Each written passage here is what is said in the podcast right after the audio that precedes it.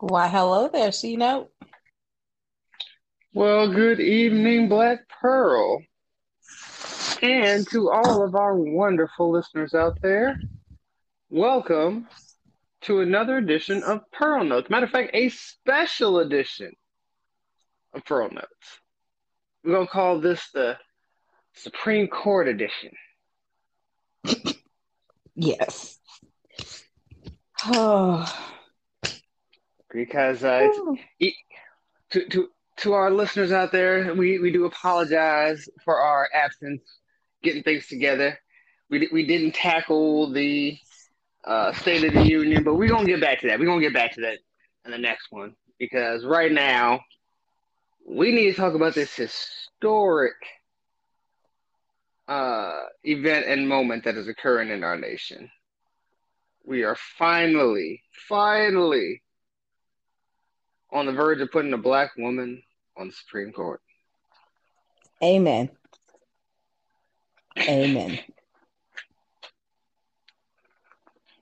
That being said, these hearings have not gone according to oil in any shape, form, or fashion. So tonight, I thought we dive deep into what we have seen so far in these, if we can call it, nomination hearings. And what's hearings? Touché. It is, yeah. But it seems like she's trying to be nominated the way that they've given her the grill. But we're gonna get into that. So, Black Pearl, why don't you take it away? Tell us what you saw in yesterday's, the first day of the confirmation hearing. I have to say, thank you again, by the way, Sino, for wanting to dive into this a little bit, because this truly is a very historic moment for America. This is definitely a historic moment for the African-American community. But I think that because this is also March and it is Women's History Month, this is truly another historical moment for women in general. And I say that because, no, she is not the first woman to be placed on the Supreme Court, but she will be the first African American woman. And she truly is a descendant of slaves, African American woman in America, who is about to be placed on the highest court in the land. And though her appointment is not going to change the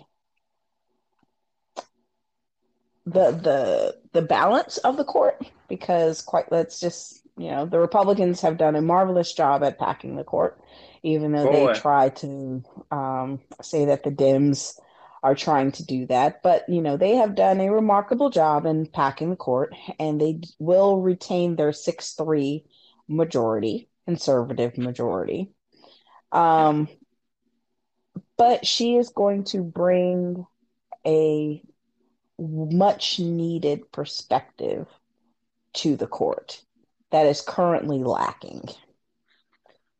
And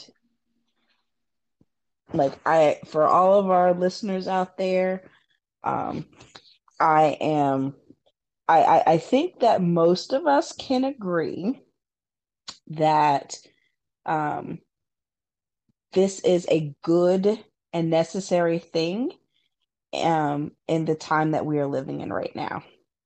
I also think that it's going to be very, very interesting that the 3 liberal justices on the bench will all be women of varying backgrounds.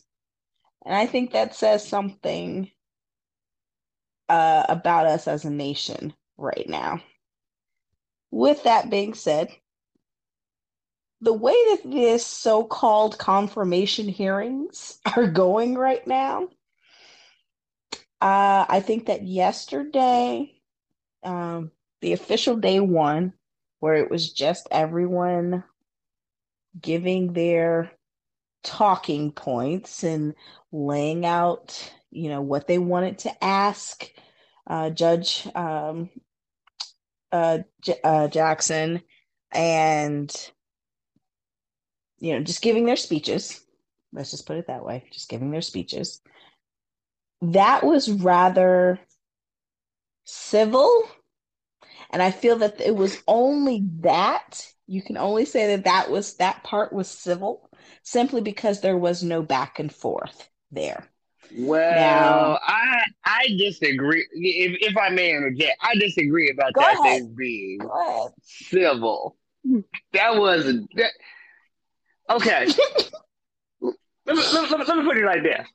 The Democrats tried to make this a historic moment to not only give recognition, because, like you said,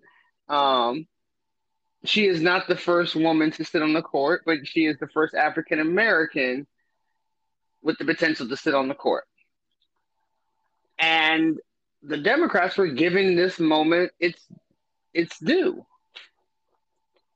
But, of course, you got the goddamn GOP. Oh Lord, they almost make me want to break out in the highs when I think about them. Particularly Ted Cruz, Josh Hawley, Marsha Blackburn. I'm sorry. That's like, and you know, the first two, that's Tom Cotton. Insurrectionist crew. The first two are the insurrectionist crew, and the latter two, yeah, they're in a league of their own. And quite frankly, I feel that it is quite appalling, especially for someone like a Tom Cotton, who actually served in the military and has the nerve to go down the line of questioning that he gave Judge Jackson today. And even in his opening remarks. We're not going to talk about today. We're not going to talk about today. We're going to get to today, because, boy, today was, let's just call it what it was. It was a shit show.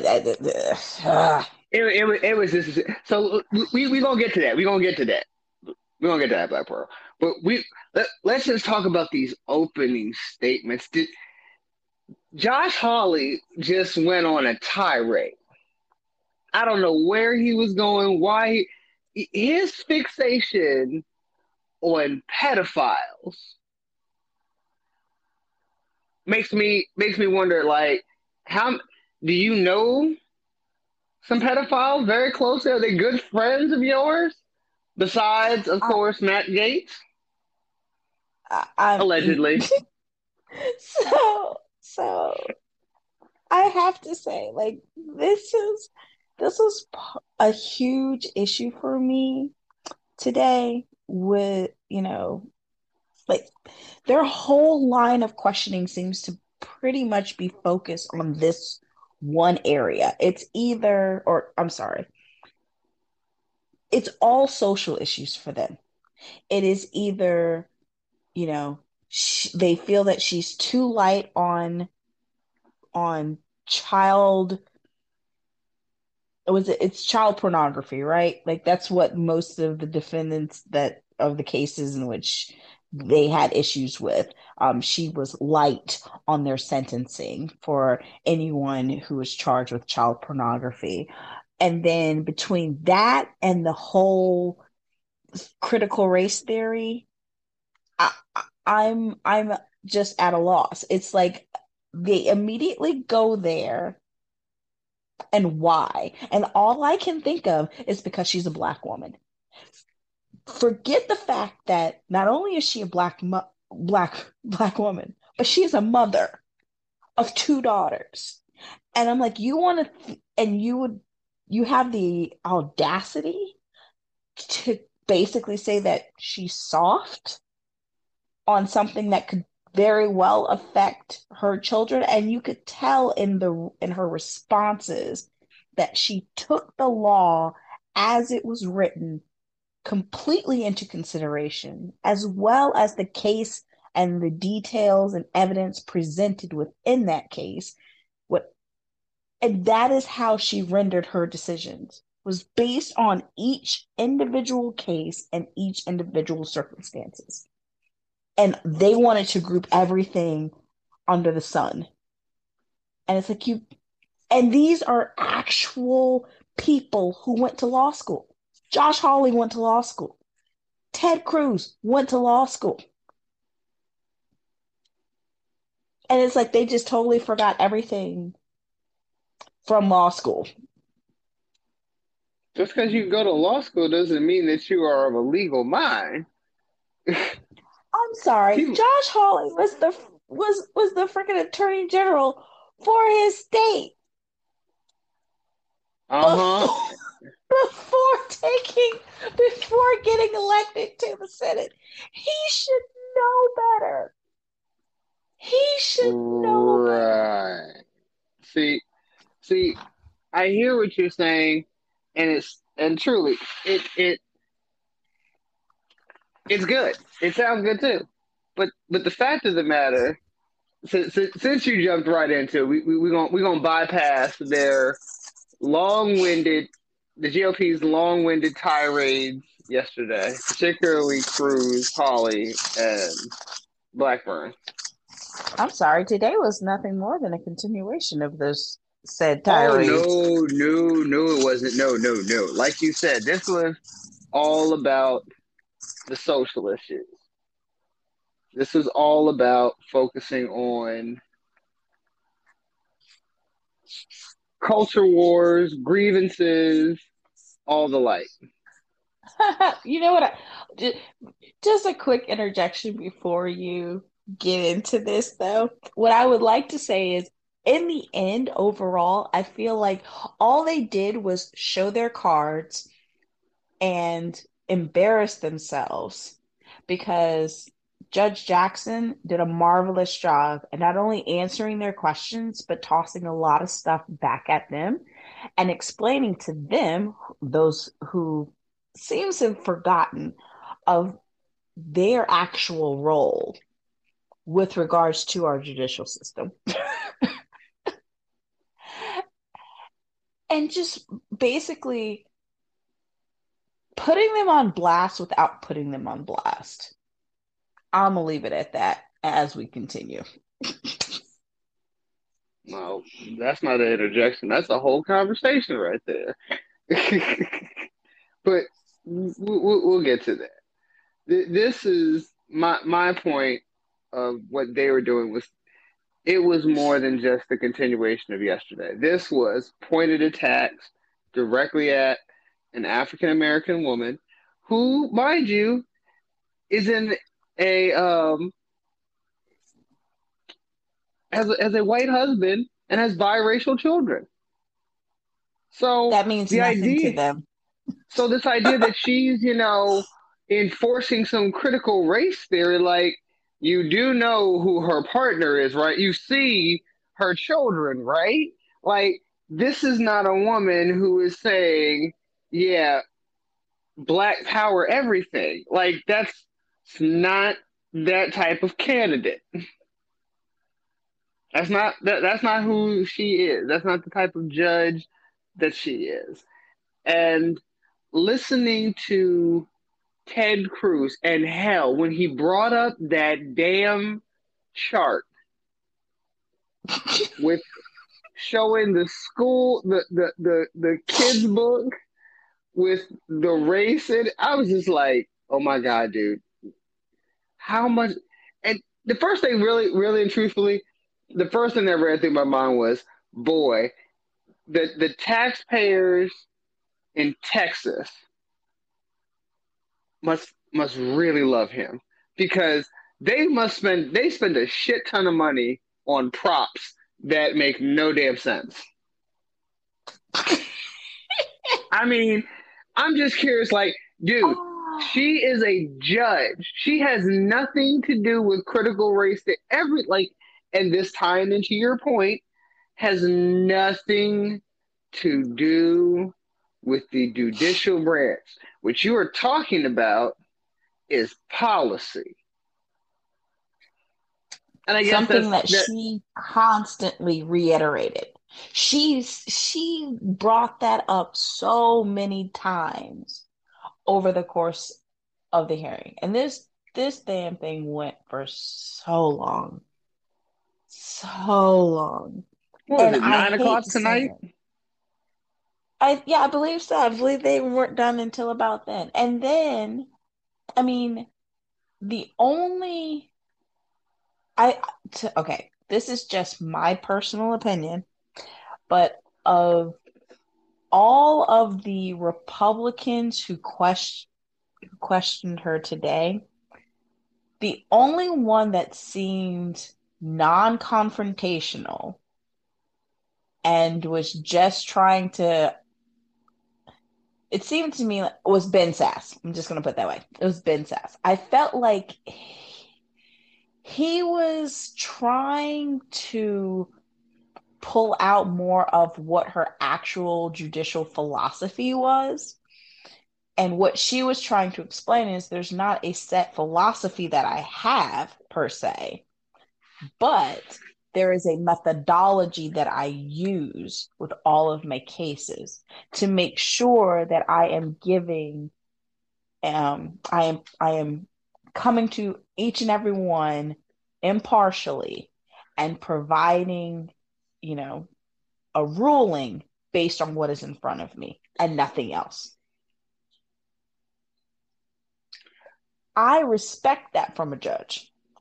They did not seem to respect that whatsoever from her, because they kept wanting to bring up all of these other things that we were talking about and getting her opinion on things that, as she loved to say, I will stay in my lane. That has nothing to do with what I will be doing or what I currently do as a judge. Well, let's just put the cards on the table.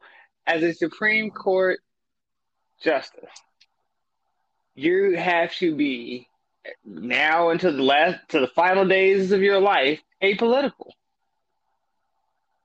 You can't be an activist for anything in one regard or another, because you'll seem impartial unless you're going to start recusing yourself, which very few of them like to do. So, this notion that they were hitting her with all these random hypotheticals, and the more egregious of that was, how would you feel? I would have to say is Lindsey Graham, when he started. When first question is, how deep is your faith? Oh my Lord! Like, I was like, what the hell does that have to do with anything? See, and of course, he wants to tie it back to, what's that heifer's name? Her confirmation hearing. Oh, yes. Uh-huh. Coney Barrett. ACB. That, and here's the thing that is the big difference between Barrett and Jackson is, Jackson wasn't a sitting judge railing against abortion, showing up at speaking events for pro-lifers. Like, this was known, and yeah, that weighs heavily when you're about to sit on the highest court of the land, where by the skin of our teeth, Roe versus Wade is still there. Oh, yes. They are working to systematically remove it. Yeah, we all know this. And if, and to our wonderful listeners that don't know this, wake up. They're coming for it. Yes.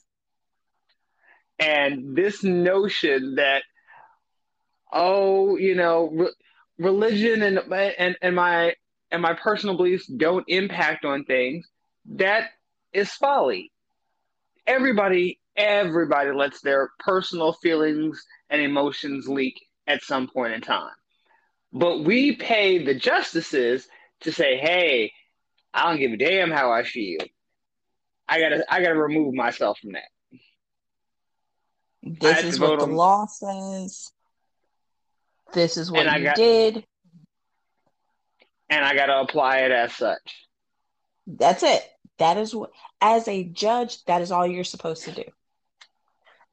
And this is where I feel like there are certain individuals that do not understand this concept, because I honestly feel, and if you want to go to religion, I consider myself a Christian. I know that in my faith, it says that we are not supposed to judge others. With that being said, I love how, and I know that we all do this, and I am guilty of this too. And it's something that I've been greatly working on. But I've also learned, if you show me who you are, I'm going to believe what you show me. And people will show you who they really are in varying ways, whether they actually speak it or not. Normally through their actions. And actions speak very loudly, whether you think so or not. So Lindsey Graham's actions today showed me a man who basically decided that he was sick and tired of feeling as though conservatives always get a bad rap. That as soon as one declares their faith, they are immediately labeled a nutcase. I'm sorry, sir. That is not the case. However, you all don't seem to allow people to practice their faith in a manner that is different than yours. So if you want to be all out there with your faith, that's on you. That does not mean that I have to do the same and you can judge me based on that. Well, and that was something that Judge Jackson had to deal with today. Well, that leads to the bigger discussion about the GOP and their supposed moral high ground. But I want to put a bookmark on that. To me, it seemed Lindsey Graham was more not focusing. Like I said, he wanted to make a point, as far as I could tell, about how the Dems ganged upon Barrett for her religious beliefs, but the Republicans were taking the high road and not doing such a thing. But they questioned this woman's, whole record, her whole career, the facts before the case, before them, that here is this highly intelligent, highly respected and experienced judge before them, and you're going to ask her questions that, again, not only are they not related to her confirmation, but it's also it's your job, Congress's job. It's not the job of the judiciary branch, one of the three branches, if people don't know that. Their job is not to make any laws. Precedence is not a law. Precedence is basically saying this has already gone past us once before, and we're giving preferential treatment to the past decision that the court made. That's it. It's not a law, people. And it's Congress, the legislative branch. Their job is to make the laws. So when everybody's complaining about why is there some law or bill to protect this, that, and the third, that's your congressman. That's your senator. Not a judge. For instance, for those of you who don't know, sentencing guidelines are actually set by Congress. Congress passes what they deem as adequate sentences for certain crimes. And that can change over time as, you know, societal norms change as well. But they the best that those the judges can do is review. They don't set it. They give input. They give input. No. At best, that's all they do is give input. They are a judge is basically there to determine whether or not anything was violated, any constitutional rights were violated, or and then to determine if you did indeed do the crime that you were committed, or that you were that you know you that they're bringing of. Before that you're accused of. So, you know, yes or no, did you commit the crime that you were being accused of? And if you did, okay, how egregious was your crime? How many people did it affect? You know, who was harmed? And based on what my sentencing guidelines are, this is how much time I will give you. That is what a judge does. But a judge does not have the leeway in most cases to just give any sentence that he or she wishes. That is not their job. And I'm glad that you brought this up about sentencing, because boy, did they focus a lot on that today with the child pornography and about the sentencing for that. As she so eloquently put, It is not her she is allowed a range for punishment. And that is what they call judicial discretion. Unless it goes to a jury where the jury determines your sentence. Otherwise, judges, they allow judges to do that within the confines of the law. Now, they can be as lenient or as strict within those guidelines to enforce that. Now, I've noticed that during this whole confirmation hearing that everybody's focusing on what her record is. First off, let's backtrack and just talk that Kavanaugh and Barrett don't have a goddamn record. Well, this is where I'm going to disagree with you just a little bit, C-Note, because let's just be real. The GOP spent a lot of time today trying to go after Judge Jackson on her sentencing, particularly of individuals accused of, you know, with child pornography. Saying that, as we discussed, she was light on sentencing for many of those cases. To me, they're just looking at the sentencing. They're not looking at everything that went into those decisions that she made. Then you have, on the flip side, they had no problems voting for a man, and I am talking about the current sitting justice, Brett Kavanaugh, who was accused of rape.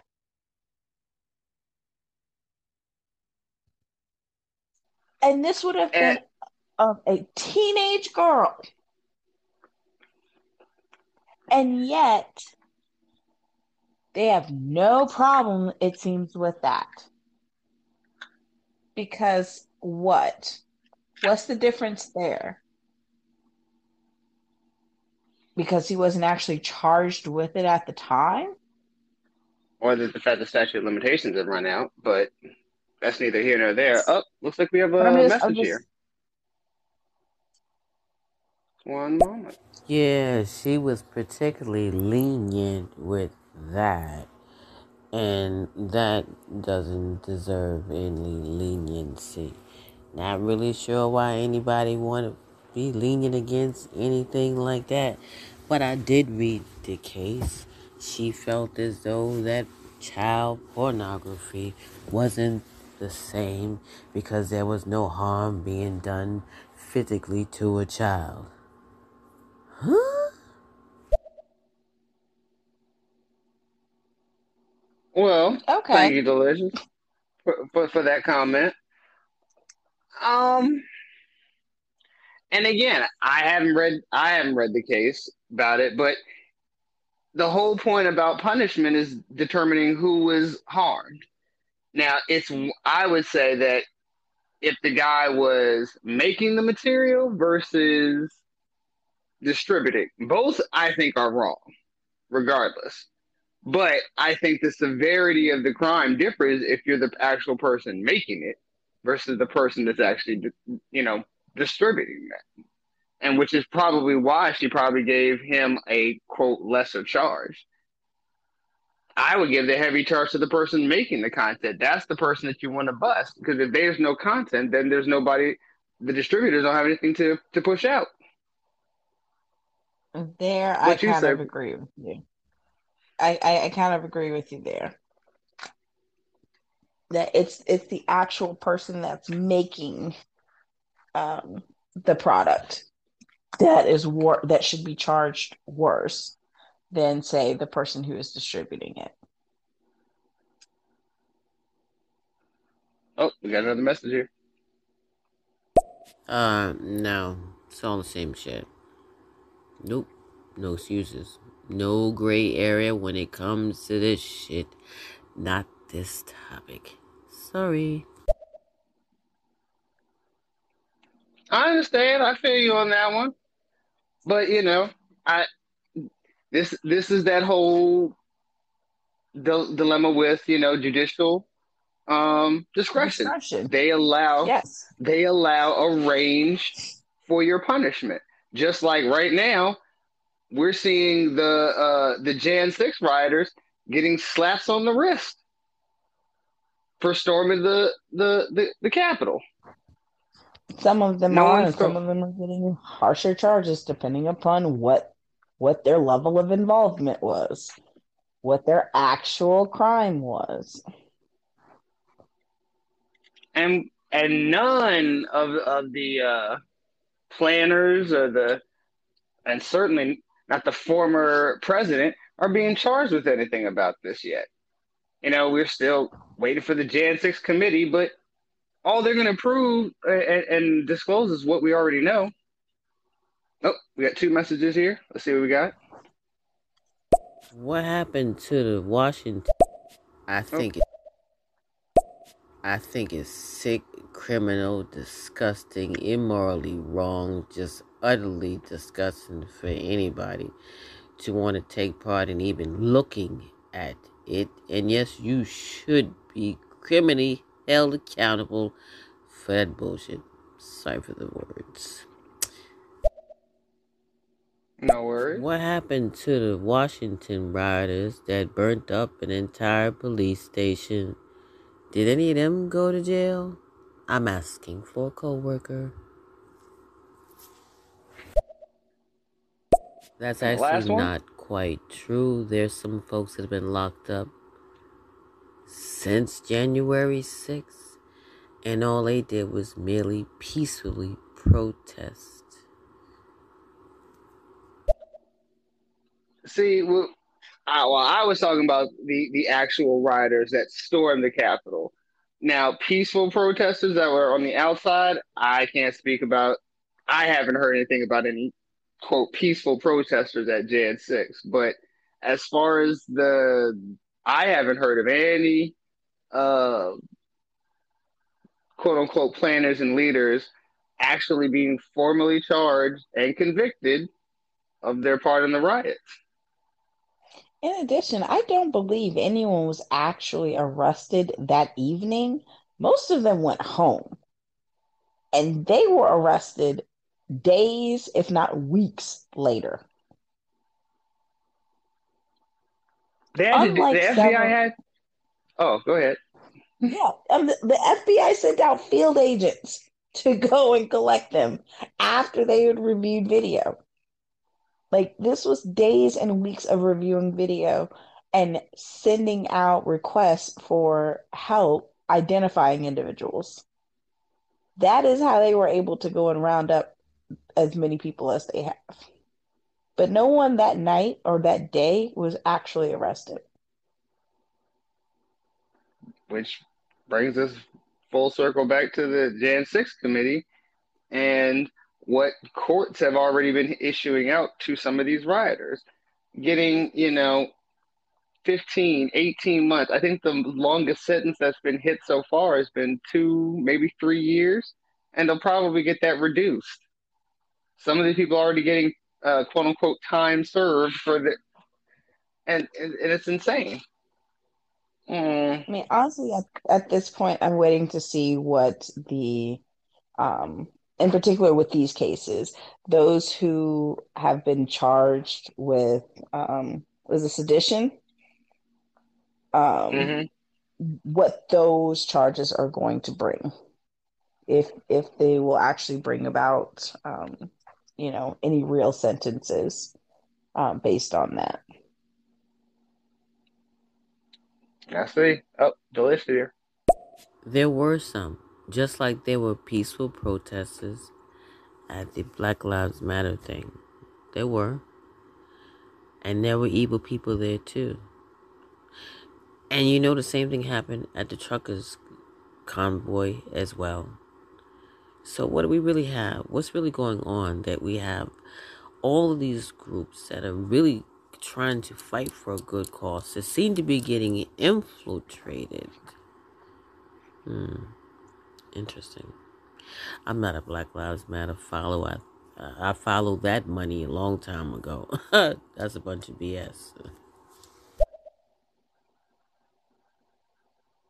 Well, I think you're going to have quite a few, what do they used to call them, rabble rousers, that are going to try to instigate things in positive movements of that nature.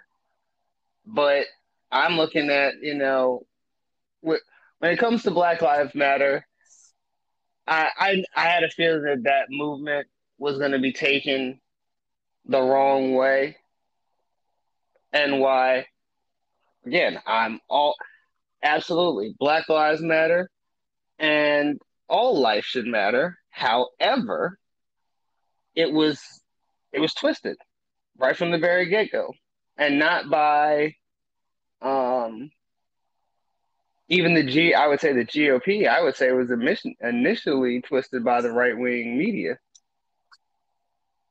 Tuckums and Hannity.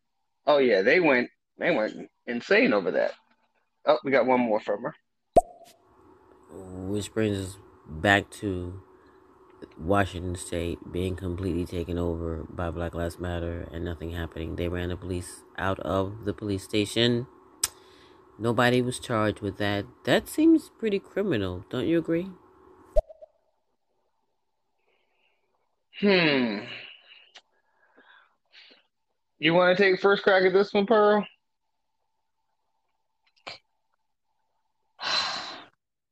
Okay. So I hear what they're saying about the Portland. I think it was the Portland riots, what he's or what she's actually talking about.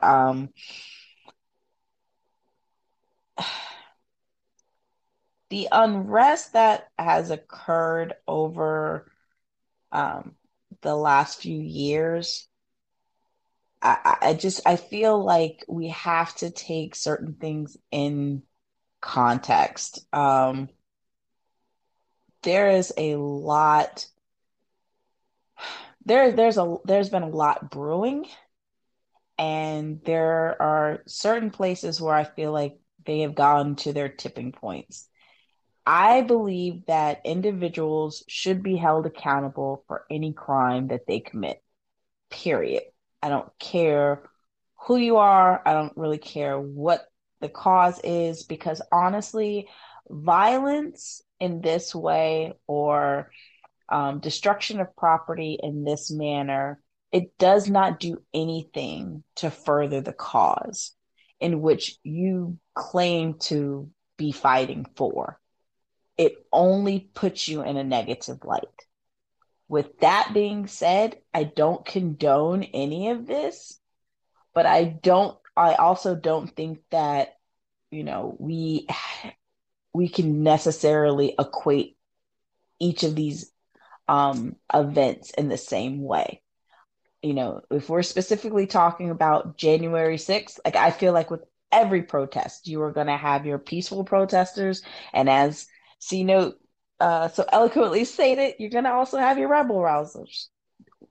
Like that just always seems to kind of be the case. However, how far does that go? You know, do we have an instance where, you know, property is damaged, life is lost? You know, when we get to those levels, there's a different degree in which I believe you have to look at it. But once again, I am one of those who believes that if you commit a crime, you should be held accountable. So I agree with that. Oh, we got three more from her. Hold on. No, that's not the money I followed. You should probably follow that money a little bit deeper. That rabbit hole gets a little deep and corrupt because it was created with Marcus ideology. And they are admitted, Marcus, the owners, you know, the ones that took millions of dollars and purchased homes, not in neighborhoods they were trying to protect, but in other neighborhoods. That's very important. They sealed, burned down a police station. And last time I checked, that was illegal. They took over the police station. The police had to leave. That is illegal. It is. Nobody went to jail. Nobody went to jail for all the damages they've done with all the rioting in those communities. You know, it was reported that the people that were rioting inside those communities didn't even live in those communities. What was that all about? I'm saying, you're right. Why would you destroy your property, right? So here you got a group of people who have problems with the process and went to go see the people who were in control of the process. They didn't go in their own neighborhood. They didn't do that. They went over to the house because those are the people they had a problem with.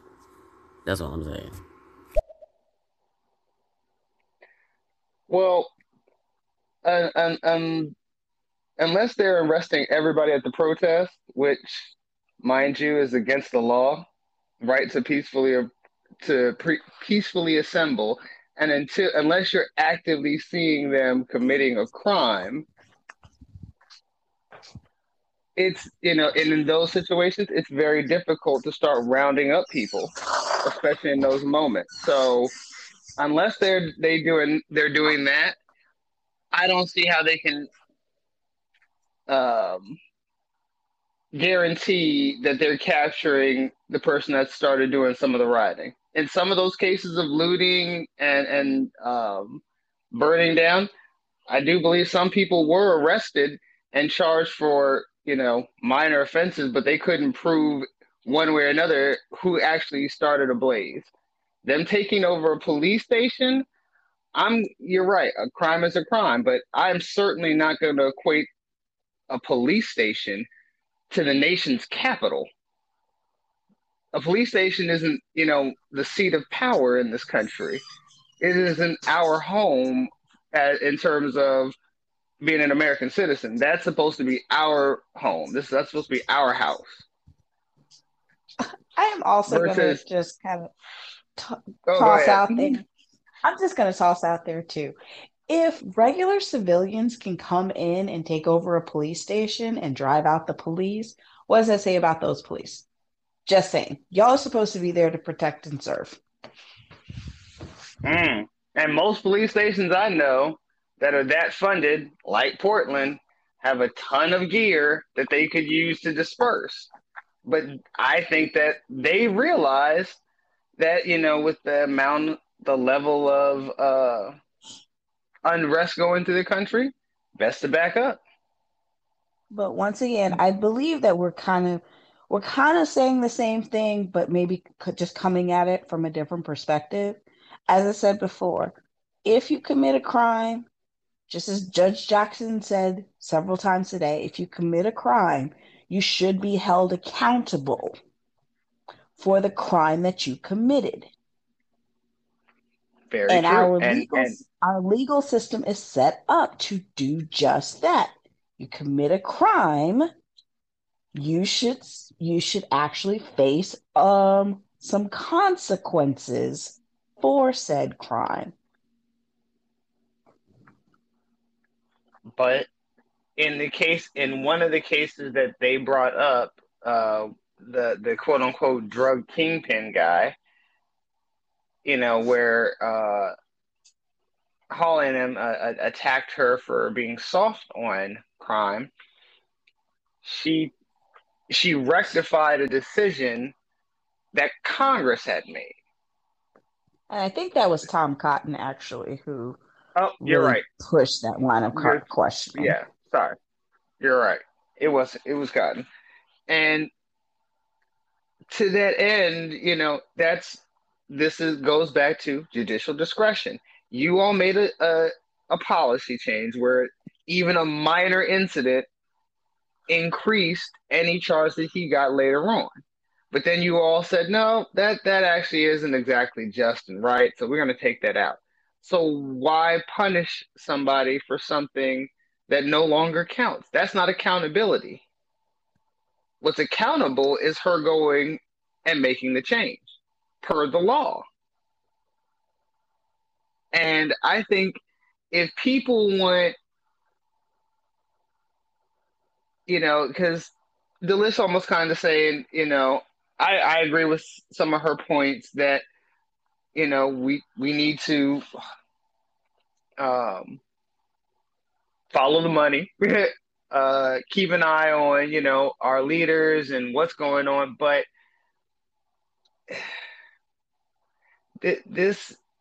I'm sensing a lot of revenge in people nowadays. You heard it today at the hearing. You know, several senators said, well, if that had been me, I'd throw the book at him. I do this and I do that. Well, you're not a judge, and thank God for it.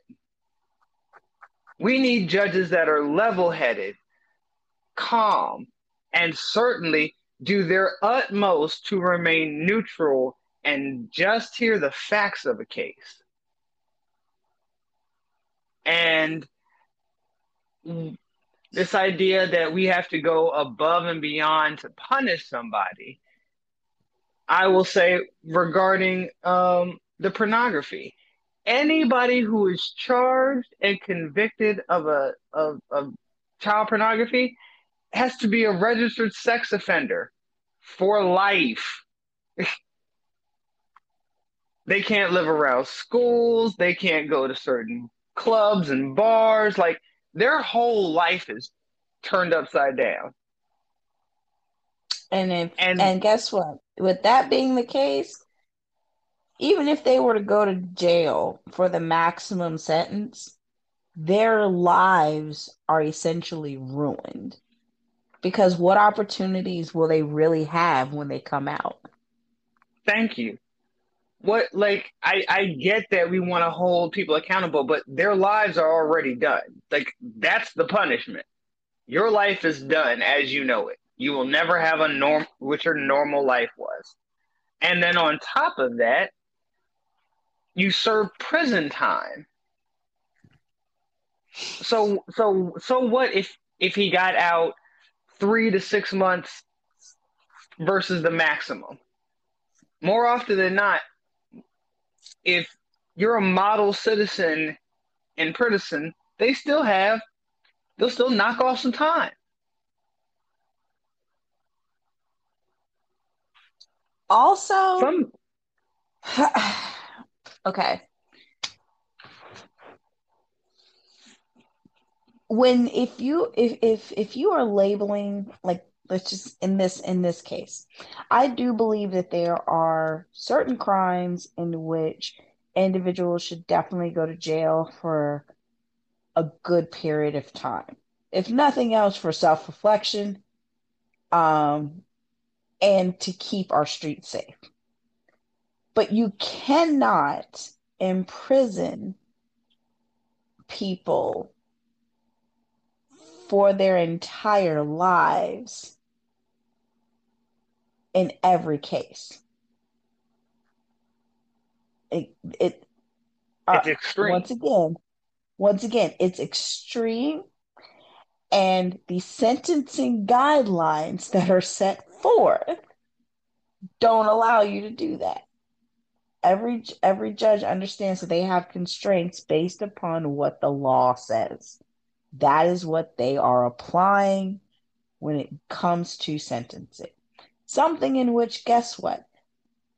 If I'm not mistaken, I think that Judge Jackson will be maybe the only judge on the current bench that has even dealt with sentencing now that Judge Breyer is retiring. Yep.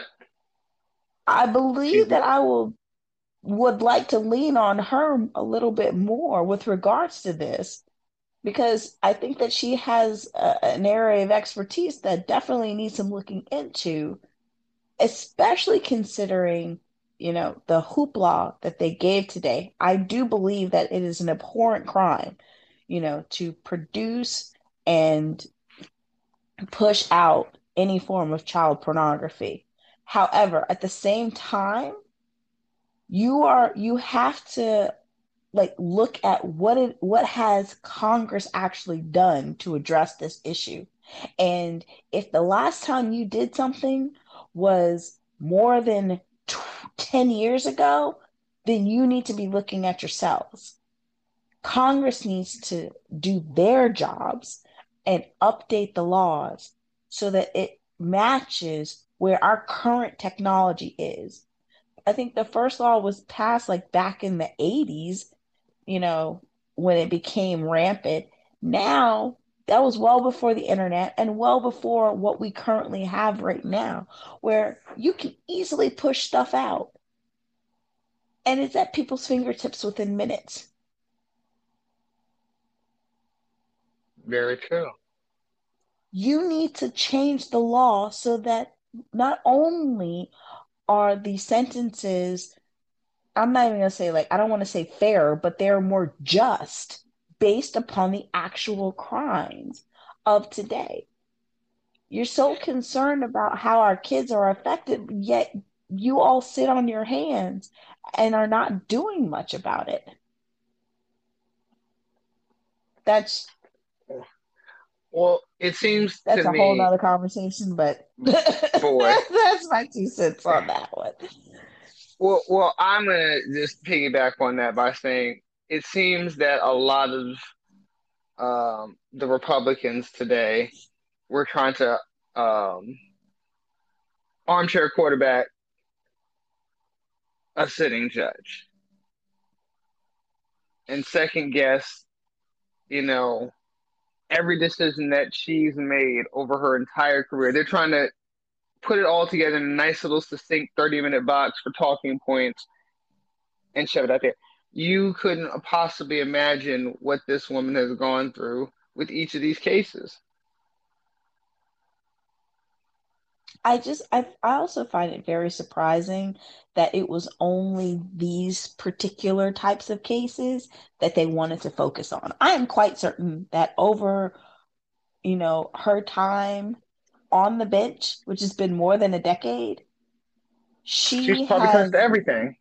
She has dealt with more than just child pornography and a fentanyl drug pen. Drug kingpin. Like, I know that she has dealt with other cases, yet this is what you all chose to focus on.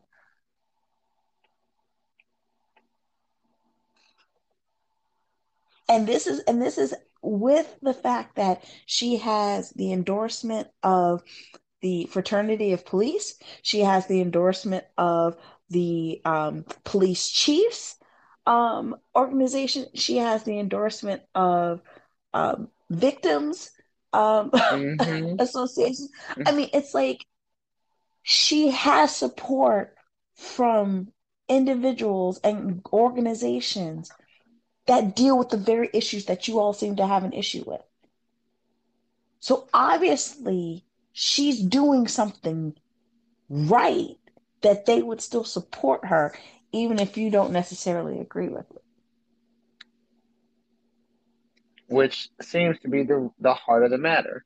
It's not about whether or not she's a good nominee for the position, but it's about how they feel,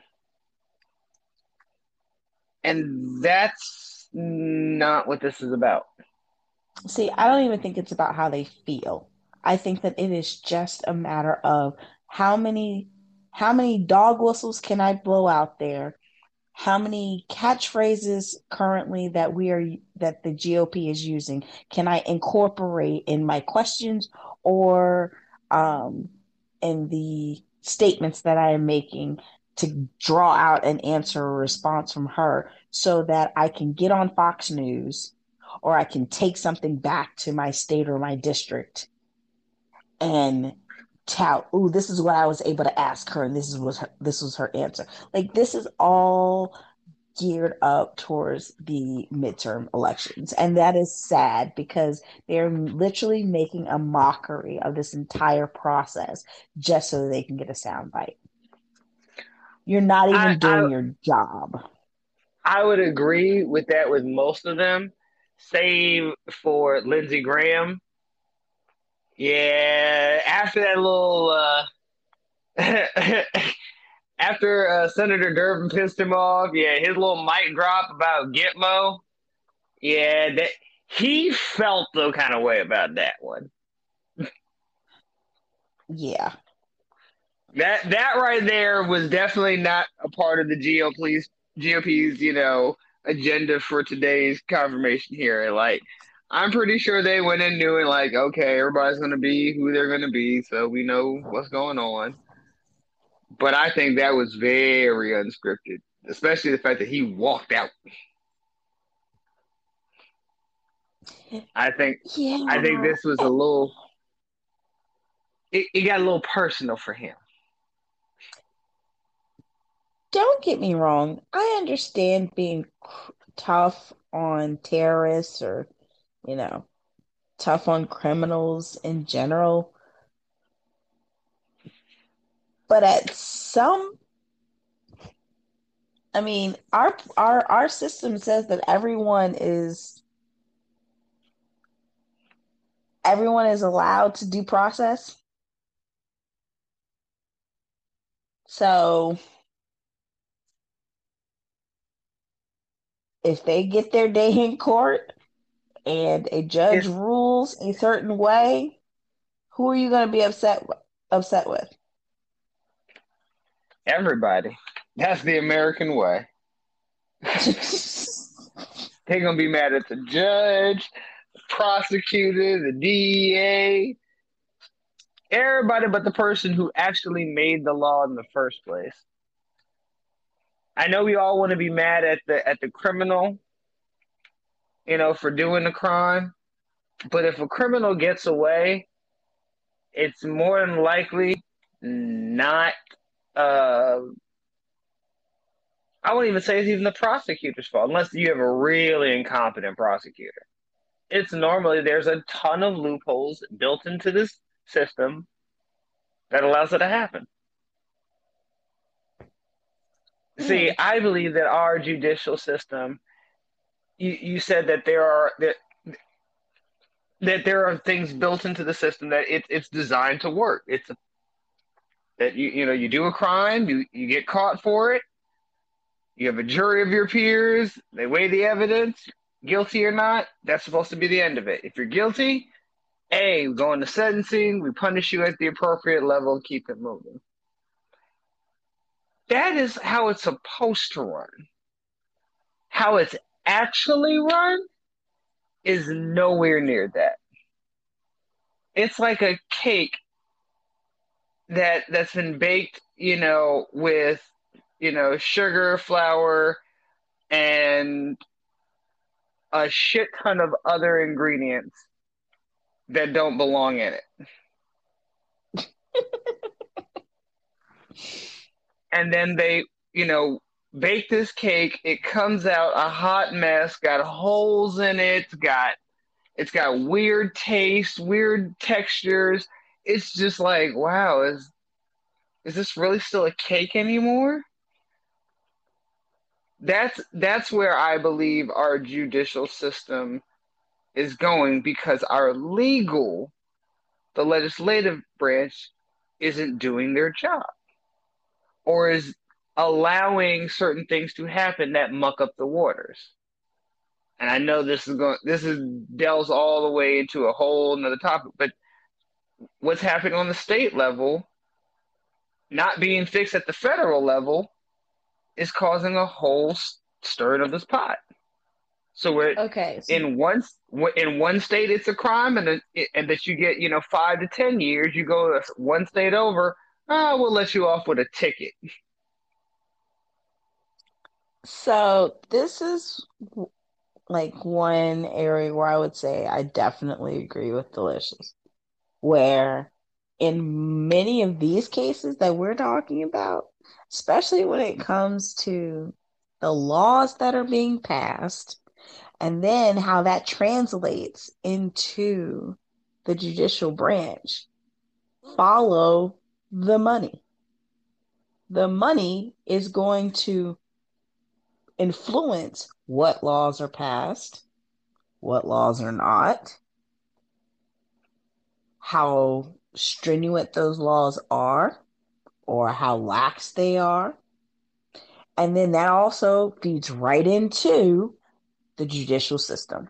So when I hear individuals like a Josh Hawley or a Tom Cotton or a Ted Cruz come out and speak about these matters, these are the same individuals that have absolutely no problem with money, dark money at that, being flooded at every levels of our government. Through each branch to influence these matters. Like you can't be an arsonist and then be mad at the fire. And this is my problem with the GOP. You cannot be the arsonists and then get mad at the fire. Well, the fire burns, including them, and how dare it burn them? Because, like you said, they're the arsonist. There should, if nothing else, in regards to what Delicious was saying about accountability, you're right. We should hold everybody accountable, including our political parties.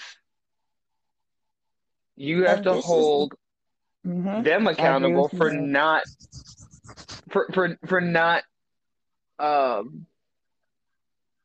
basically protecting the people. At the end of the day, that's what this comes down to. One party is trying to not just protect democracy, but protect the people. That's what they're there for. We put them there to take care of us. in that regard. See, this is where I will have to disagree with you. And it's not that I disagree with you on the point that you're making, but I disagree with you that you've got a party that's supposedly taking care of the people versus trying to take care of democracy. And I only say this because it seems to me that it's once again, it's a matter of perspective, because the way that I view the current Democrat Party, they are on this push for democracy within itself, and democracy is the people. Like, that is what they are trying to save, is this whole notion of one vote, one person, one vote. Like, everyone has a chance or choice within their said democracy. Whereas I look at the GOP, and they are trying to push the same narrative. However, their narrative gets skewed in the way that it's presented, at least, I guess, maybe with my ears. But it gets skewed when I hear it, because it does not sound inclusive of all Americans. There's always some caveat with regards to how, who they feel should be able to participate within said democracy. And they always seem to be ready to not only pass judgment, but to also use that as a strike against you. And then, therefore, anything else that you touch towards, if it's immediately tainted. And their whole process or thought process, to me, of democracy has more to do with money than it has to do with people. So where they are content with building up their coffers, because they think that as long as I can outspend, then, I'm more focused on the people doing right by each other and the Constitution that was written over 200 years ago, than, actually operating in society collectively in an actual democracy. Towards what I guess what I'm trying to say is, like, I think that their idea of our government system is truly a republic versus an actual democracy.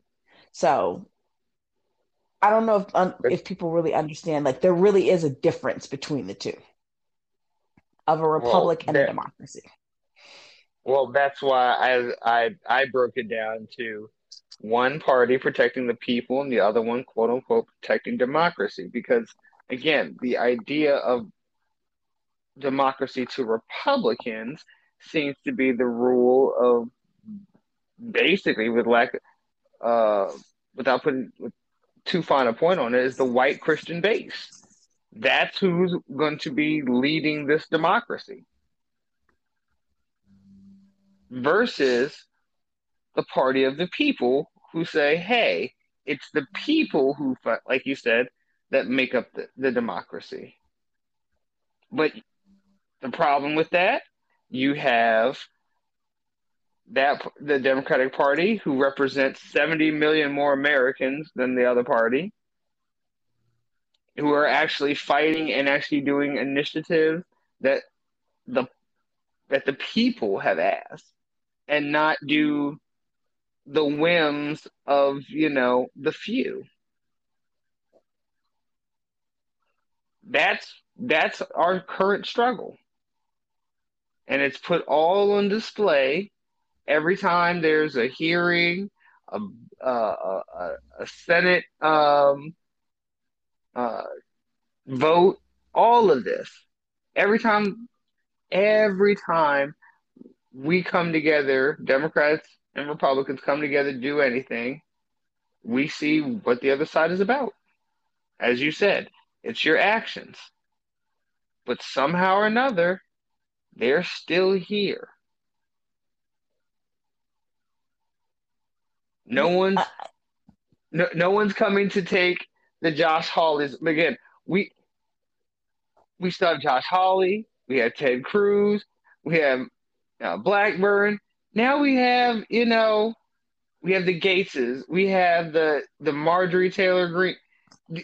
It's not like they're getting less of them. There are more.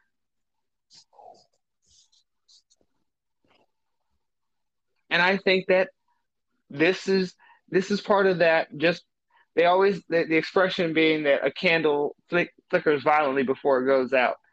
I could only hope that this is the final flickers of the insanity and the crazed right wing nuts out of the Republican Party. But so there are two statements today that I have to say, like, really kind of sat with me.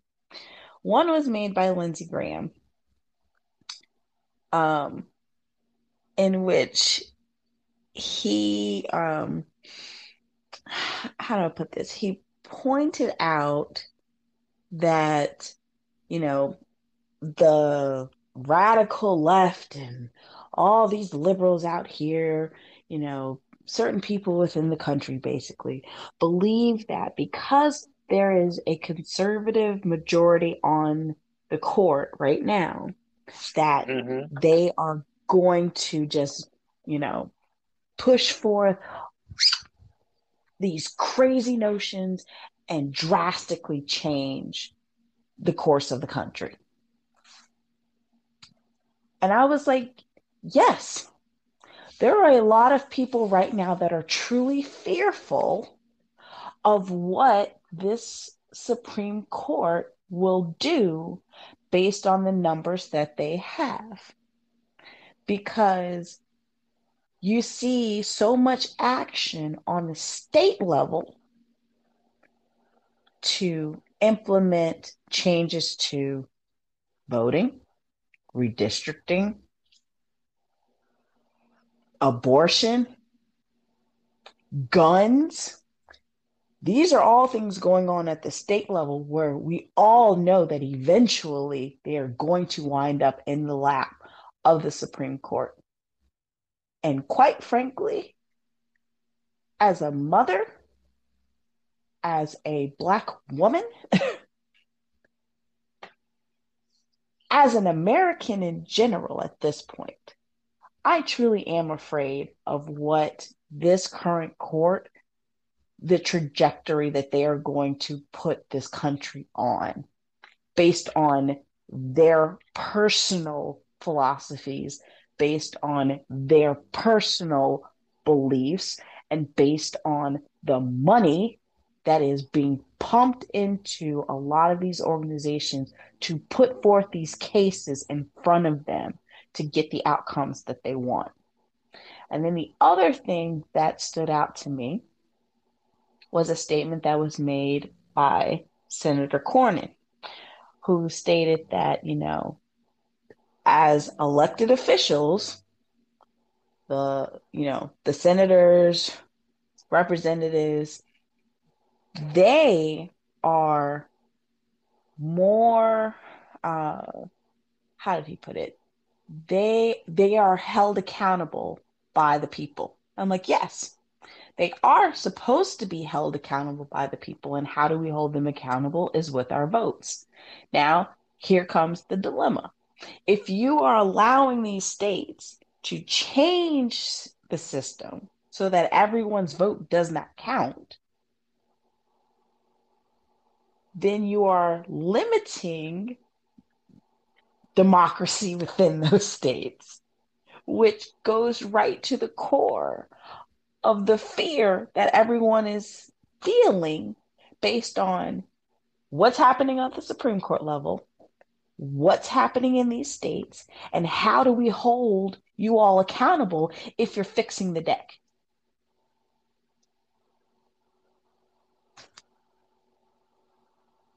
And they bring up these matters in such a light way, as if, you know, like, there's, once again, smoke and mirrors, okay? Smoke and mirrors. There's nothing for you to see here. But it's like, I'm hearing it and I'm seeing it at the same time, but you want to tell me that I'm not hearing what I'm hearing, and I'm not seeing what I'm seeing. Because that, playing to their base is not that smart. I'm just gonna put it out there. Their base are not all Rhodes scholars and all of that. That is, they believe what they feel. That's not the case on the Democrat side either. And I am so tired of that response, because if that, I'm like. I have to believe that these individuals are a little more informed than certain folks want to put on. And if that's the case, if you are indeed more informed than you necessarily want to put on, or what like others are reporting on you, please, I need to hear from some of these. What is your thought process? How do you support certain individuals? How do you choose people that you actually vote for? You know, this is where I think you and I see, we have talked about this numerous times on this podcast, where it's like, we literally need a revamp. Like, there needs to be a whole reboot of civics and how it is taught in this country. Because we are not producing citizens that understand what their responsibilities are as citizens. Like, voting should be something that it's not maybe I'll do it. Maybe this election I'll look into who's running. Maybe. No. As a citizen, if you are going to work and live in a community, you live in a state, you should know who your elected officials are. You should want to know who your elected officials are. You should want to know how to operate within the system for the issues that are affecting you. And I think that because that is not widely taught well enough within our public school systems, which is just sad. And I can't even speak to the private system, but I'm just going to speak directly to the public system, because that is not taught in the manner that I think that it should be, and emphasized in the way that it should be. We have a serious national problem with just what you were talking about. How do you get these people informed about issues that are directly affecting them if they don't even understand the system that they live in? And that right there is the perfect place to start our next segment. How do we reach the masses and get them better educated about the system in a manner that they'll accept? Or at least can digest and understand. I love it. That's what we're going to hit it up with. And, wow, that was a really good back and forth. Thank you, DeList, for all your commentary this evening. And thanks to all of our other listeners that came by this evening. This was definitely a nice, spirited little conversation this evening. Yes, it has been. Yes, it has been. And looking forward to the rest of this week with the confirmation hearings. And, keep the comments coming. Like, we'd love to hear from you all. Thank you all again. Indeed. Reach out to us. We want to hear from you. Give us your feedback, your thoughts, opinions, what have you. That dialogue. That's how communication open communication is how we're going to really start changing some of the things around here. And we're here to start talking, take one conversation and one idea at a time. And with that, thank you for dropping by. This is your boy C-Note with my other host, Black Pearl. Yes. And we will catch you on the flip side. Sounds good. Till next time.